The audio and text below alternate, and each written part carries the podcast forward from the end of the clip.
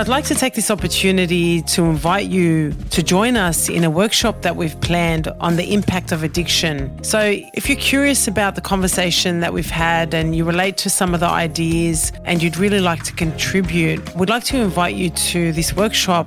And I just want to reiterate that it's an opportunity for us to step away from the microphone and to hear your voice and for you to share your experiences. So, it is an interactive workshop and we really look for your input and your experiences. It's on the 27th of June at 7 pm at CTR Parish, and it's for anyone interested in attending. Of course, your contributions is by invitation, not by demand, so there's absolutely no expectation or demand for you to contribute. If you want to be present and listen, that's also fine, but we really do encourage you to attend and to participate in any way that you feel comfortable. And details of all our workshops are in the show notes, so please check out the links.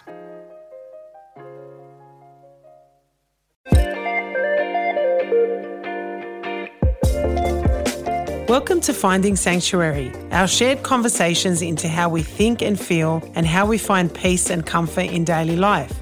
We get together with experts to chat about all things mental health, getting insights and understanding on the struggles of life. My name is Debbie Draybi, and I'm a psychologist and a proud Maronite woman and a mother of three children. And I'm passionate about bringing people together to share their stories, to support each other through life and all its beauty and all its pain. I look forward to hearing from you in this podcast series as we engage in conversations around our shared experiences as a community. We love to hear what you think of the podcast, so please subscribe, share, like, and comment wherever you get your podcasts.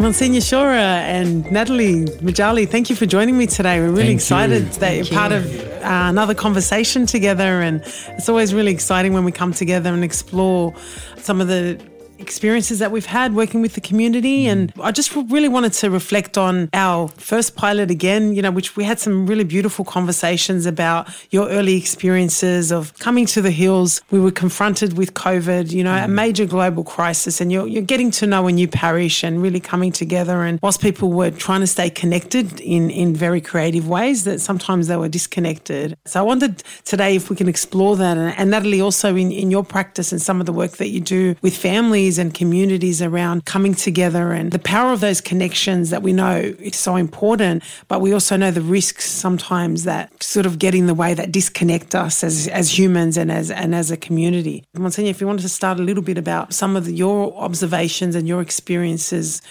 My experiences in the other parishes, and I suppose what was unique for the Hills parish was that uh, I was starting a new community that people were parts of other community, but quite distant from those those communities, those, those churches. A lot of young families in the area. Also, there was the experience where people were, because there was distance from other communities, there wasn't as strong a sense of community and there wasn't a lot of gatherings for them people were sort of um, a little more isolated than, say, in some of our other communities. It was good that we had the parish, and then through HSH now that we're doing the gatherings, you know, for all the different groups. The things that stand out that I, I started to hear concerns for was isolation amongst the teens. You know, that a lot of them weren't distant from their relatives or cousins because of the not as in the concentrated suburbs where a lot of our community are. Parents were worried about their teens, you know, and just getting caught up in social media and that rather than meeting up and having gatherings. Yeah, a lot of parents really uh, pushed me to do things for the teens to have gatherings and that. And, and then just the pressures on um, a lot of the couples that I knew that lived in the area, great families and beautiful, you know, young families and children and that, just how much pressure they are on the marriages and married couples. So, like I found that in other parishes, I found that in the Hills Parish too. So, I was trying to see how how we could support you know, couples in their marriage and then with the issues that come with raising children and a lot of the, the issues that came up with that. Yeah. So, I mean, as you're talking, I'm just sort of thinking about, coming to the hills where you're setting up a whole new parish. Mm. That concept and that idea of community and coming together was potentially quite unfamiliar for a lot of families because there, there's that isolation and there's not been a Maronite parish in the hills area before. So they're quite dispersed and potentially they have relatives in, in other parishes, as you mentioned, where they're, they're a lot closer in proximity and there's connection and that community and that really established mm. structure and, and even the physical geographical location looks very different, doesn't mm, it? Yeah. So coming in, you know, really starting from scratch, and perhaps for some of the communities, the first time they've experienced being part of a community. Yeah. And what I'm hearing is a bit of sense of urgency to really try and bring people together, and that need, particularly for the youth um, who may have not necessarily been a part of a community before. Um, they might have their relatives that they visit occasionally, but mm. they're not really part of a stable, established, strong, um, connected community. Mm. And Natalie, as you're hearing that, I'm mm. just wondering some of the work that you do and, and thinking about communities and, and the power of coming together, but also the things that continue to yeah. perpetuate that isolation, regardless of geography or, or distance. Yeah. I think as I hear, hear you both speaking, something that's coming really heavily to mind for me is the struggling in secret. Mm. You know, the the quiet. Mm. Uh, whenever something is secret or hidden or forbidden, it just amplifies, doesn't it? And mm. it gets much worse. It's like cancer, it starts very little and it grows and it grows and it festers and it gets bigger. And the more you try to hide it, the worse it gets. Mm. So, you know, that, that struggle of, that people might have in marriages or relationships, the more that it's hidden and, and not dealt with, mm. Exactly. the harder oh. it gets to deal with. Yeah. You know? It magnifies, yeah. It magnifies. Yeah, slowly, and yeah, yeah. and that's really not what we want magnifying, mm. is it? Yeah. Mm. You know, when it comes to healthy relationships, mm. we want um, our strengths magnified, not not our weaknesses. Mm. You know, in my practice I, I, saw a lot of that in in marriage counseling. Mm. And I think that when, we, when it comes to understanding community dynamics, we need to put on offer help in the areas that we need it. So, you know, Monsignor talking about the teenagers and the, the parents, mm. you know, the urgency, Deb, that you're talking about with getting mm. the teenagers connected. I think that's actually about our generation as well. Yeah. As we get older, we are trying to make sure that we have support networks in place to not just intervene, but prevent mm. the teenagers from struggling with the issues that we were struggling with as kids, mm. that we now as adults possibly still haven't dealt with. Yeah. So that, that urgency is there to start connecting children and getting them to communicate yeah. what they're struggling with amongst their peers and among and mm. in, internally even isolation can be so perpetuating. Mm. You know, mm. you, you, start with a small problem, but then on your own, you build it up in your head, and it mm. grows and it grows, and yeah. and then you know when you're thinking about it in isolation and not having insight or perspective from someone else mm. that maybe going through the same thing. And I think yeah. you mentioned examples in that first pilot, which were so mm. powerful around, you know, the men's sheds and yeah. groups coming together and, and being able to share some of their burdens. Mm. Um, people, it's not about they're going to fix their problem, but it's it's just being able to hear someone else mm. have a shared experience or have some something that's similar that you identify with. Mm. It's incredible what that unlocks yeah. um, and the opportunities that can give people. And I know you've witnessed that time and time again, both of you, in the work that you do when you see mm. people come together and share yeah. their experiences. Something that's really grown uh, it started in some of the other parishes, but is the men's gatherings yeah. too. So often a lot of the men, mm. it'll be suffering in secret, or yeah. you know, and uh, there's no sort of facility for them to get support from other men, and uh, yeah, so our men's gatherings have really uh, grown in that way, and um, a sense of brotherhood and fellowship and support, and you know, and, um, there's been some tragedies in the community, and um, the fathers that have been affected by that have mm. come and they've got great support. It's been great, a great support for them. Mm. They're gathering and allowing and encouraging men mm. to, you know, break the secrecy, to talk about, be able to share about what's going on.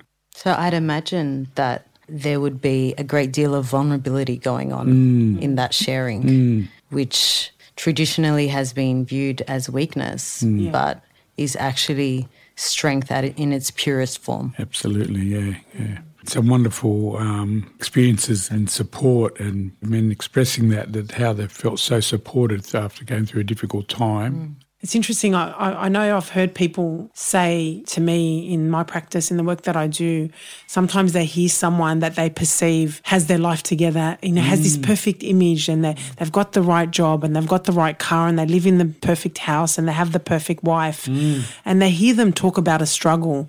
And all of a sudden, it just unlocks all the barriers and all the things that we yeah. carry. And yeah. it gives them, what they say, I feel like I have permission to feel what I feel. Yeah. If, he, if he's struggling and and I've seen him as the perfect image and yeah. the, the, life that I've always wanted. And then yeah. suddenly you, you see that no, they're human, just like me, and they're struggling and they've got pain and grief and conflict and turmoil and whatever else that's going on in all yeah. of us yeah. um, in just the same way. And sometimes it's even more magnified. And just saying that it, no, it normalizes it and it makes yeah. gives people permission to be human and to share, like as you said, to share that vulnerability and that that struggle that we have and permission to fall apart a little. Yeah. You know, where everyone's just walking around trying to hold it together. Yeah. Mm-hmm. And everyone's falling apart a little. Yeah. So that permission to to just let go yeah. and worry less about everybody else and more about yourself. Mm. Understanding other people's behaviors starts with understanding yours. Mm. So when we're looking at others and we're comparing mm. ourselves and our lives to other people's, yeah it's it's it's not real. Yeah. What we're seeing is not real. And that's probably one of the hardest things today. Uh, and, and it's, I suppose it's been a part of our community that we, uh, with that strong comparing and yeah and presuming and looking at others and seeing yeah. what's on the surface and thinking, oh, they've got it all together. Yeah. No, and, and, uh, I'm the only one that's experiencing yeah. this. Or and often I have to share with people, no, you're not alone. There's a big percentage of people struggle mm. in the same area. You know, yeah. Sometimes people can feel intensely embarrassed about sharing a struggle. Well, you know, welcome to the human race. Yeah, you know, yeah, we're we're human. We struggle with this, and we support each other to help us to grow. You know, this is when we open up and you know know, share. Mm. Can be humble and, and, and share that vulnerability. We can find answers. We can yeah. find ways to grow and support. You know, yeah. So yeah. Uh, isolation can be perpetuating and we can get mm, caught in it. Yeah, yeah. But so does coming together. Mm. It can be, you know, as as people continue to get more familiar with each other and meet more regularly and have these gatherings that you're describing, you know, that can really build those connections and make those conversations easier mm. because you're getting to know them as a person, not as a status or as a role mm. or as an identity that you think or from a certain family that you put them there. Um, but all those things become completely irrelevant because you see them as a person person, mm. and all those layers just start yeah. stripping away as you get to know someone. Yeah. Yeah, so on the men's and even the teens and that, yeah, we always make a bit of time for a little bit of input, you know, share, and, that, and then yeah. we ask them to just share something that you took from that it's such an important thing because you see men who they're not necessarily sitting next to their best friend or there. Yeah. You, you're saying to just share one thing that you took from that, and you're seeing these men who don't normally maybe talk as deeply or closely. Yeah. They're talking about a subject that's a little bit deeper, and it's yeah, you see the bonds people who haven't seen each other or hadn't connected for a long time. I, yeah. I haven't met him since we were primary school and yeah. da da da. And and then it's not about just work or what I'm doing, but it's uh, about family and about, you know, what, what have you, where, where you are with your kids. There's a potential there. If there's a hardship, you know, you're hoping that, well, that's, that's, uh, there's a person, there's a, there's a possibility of someone they can reach out to. Yeah. I've seen that happen where someone has actually who's been in total isolation with mm. an issue, traumatic issue, and um, had no one. And now because they've been coming and been part of that, they're reaching out and, and they're they're actually meeting up outside the men's group mm. and they're talking and oh, they're yeah. Fantastic. So yeah. it's really good like that. Which is really the highlight of community, isn't it? Mm. Yeah. You know, just having a, a, group of people that care for you and are going mm. to support you through. Yeah. I think sometimes a, a, struggle has been that we have such big communities. Yeah. Sometimes some of the parishes are very big, and some of our village communities are so very big when we Yeah. get together. You know, there's 600 people at a Yeah. 500 people at a wedding, and you can be there. You're with so many people, but yet you can feel alone. Yeah, absolutely. So it's having these smaller groups and smaller gatherings where people get a chance. It's just a little bit safer um, and, and easier just to reach out and have a have a conversation where you can get support and get a bit of guidance and feel like you can be vulnerable. a And- real connection. Yeah, a real Yeah. connection. Yeah. You know, yes. we are such a big community. At the same time, we're a small community. Yeah. So, you know, it's it's hard to feel that sense of connection and that intimacy because it's so big and, and, and perhaps you, you know, often put on a bit of a role when you're at a wedding or at a big function Yeah. because that's the expectation that you've created for yourself or you think people want to see that part of you. But then, and you know, as you're describing these small gatherings um, where there's a bit more intimacy and an openness to just be yourself, Yeah. to strip away some of those roles or those those um, things that we mm. think people expect us to be, or Yeah. or that we put on ourselves, or mm. others put on us. Yeah, Natalie, I wondered if you wanted to talk a bit about that. You know, the expectations that sometimes mm. our community perceives us to be, or that we put on ourselves, and and you know, challenging some of those and getting into a bit of a, Yeah. a different mindset, so we can create more openness and authenticity. No, I agree with the fact that we we actually mostly put them on ourselves. Yeah. Our own expectations and mm. how we think our mm. life should be going Yeah. and what is normal and what is healthy. Mm. And often that differs for everybody. Yeah. You know, starting with a little bit of self compassion instead of self criticism is a good place to start. Because if you have compassion for yourself, then you can have compassion for others. Yeah, I agree with that. Yeah.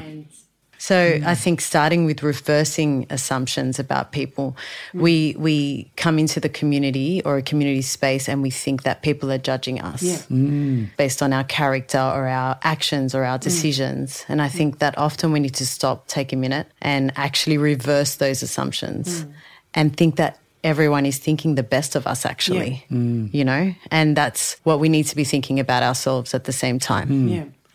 Yeah, it's a hard one because we, we, hmm. we have such a beautiful culture, and I, I don't want it to sound like I'm being critical, but the way I was raised, it's a mm. hab, and you have to be a certain Yeah. way, and, and you have to present a certain mm. way. And this is hilarious, but my brothers would prefer to go to the Roman Catholic Church because they call it drive-through, Yeah. because you can go in your shahita Yeah, and yeah, your thongs and yeah. your and your shorts, Yeah. but there's no way you can wear that at Our Lady of Lebanon. Yeah, that's right. And it's just this different expectation yeah, of how you present in a community mm. that's like ours. That's you know Yeah. beautiful and strong, but also there's there's expectations that maybe we're socialized in that way. We put on mm. ourselves. I think we can get caught up in the image and the Yeah. labels, Yeah. you know, Yeah. what people think.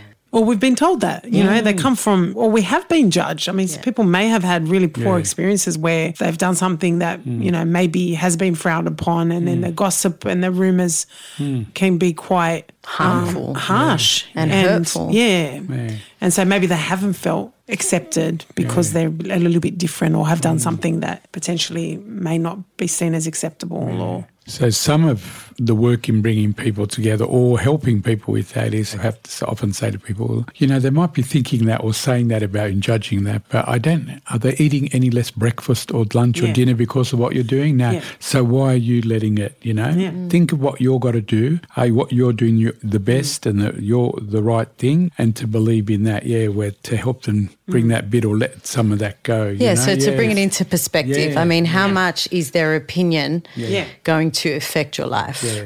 You know, and often understanding that people are projecting their own mm. struggles Yeah. Mm. onto a situation. Yeah. And we really need to stop and evaluate how much of it is true mm. Yeah. and how much of it is real. Yeah, and what you've both described is, you know, generally when people do come together and are open and do share their real experiences in the groups that you've described, it just unlocks this beautiful potential to connect people and to mm. bring them together. Mm. And whilst maybe they haven't always had the best experience, but mostly people do care and they want to mm. connect and they want to support each other. yeah. And you've had some really great recent examples in, you know, as you're developing the Hills community, seeing how the power of how people can come together and sort of break away some of those fears of being judged or um, being ostracized or isolated from the community.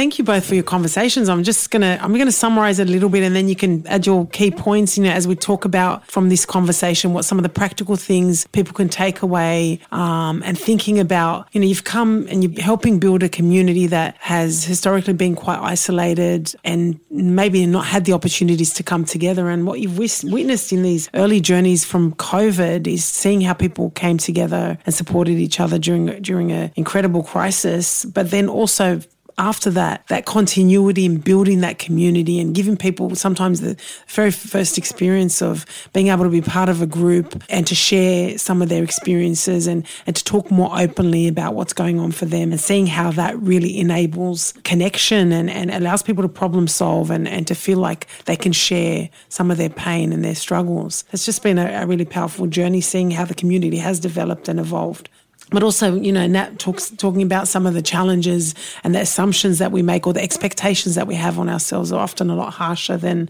than really what people mm. are thinking and thinking about the importance of that self compassion to come together and be kinder and to allow ourselves to be human and to feel the experiences and, and the emotions that we have.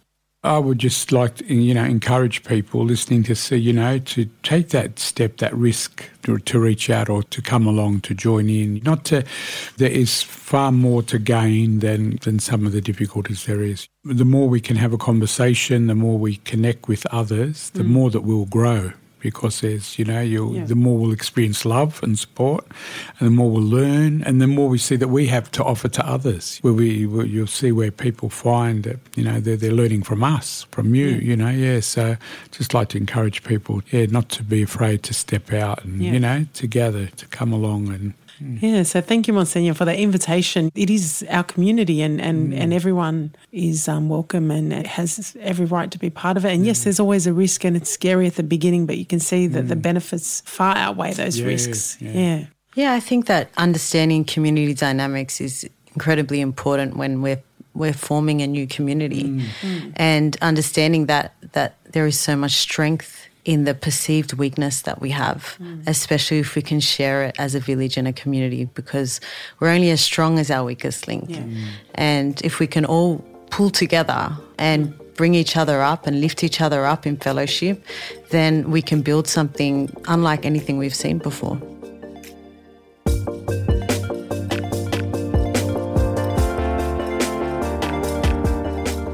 Hope this episode has helped you find sanctuary in this exciting journey of life. All of the resources we've mentioned in this episode are found in the podcast notes.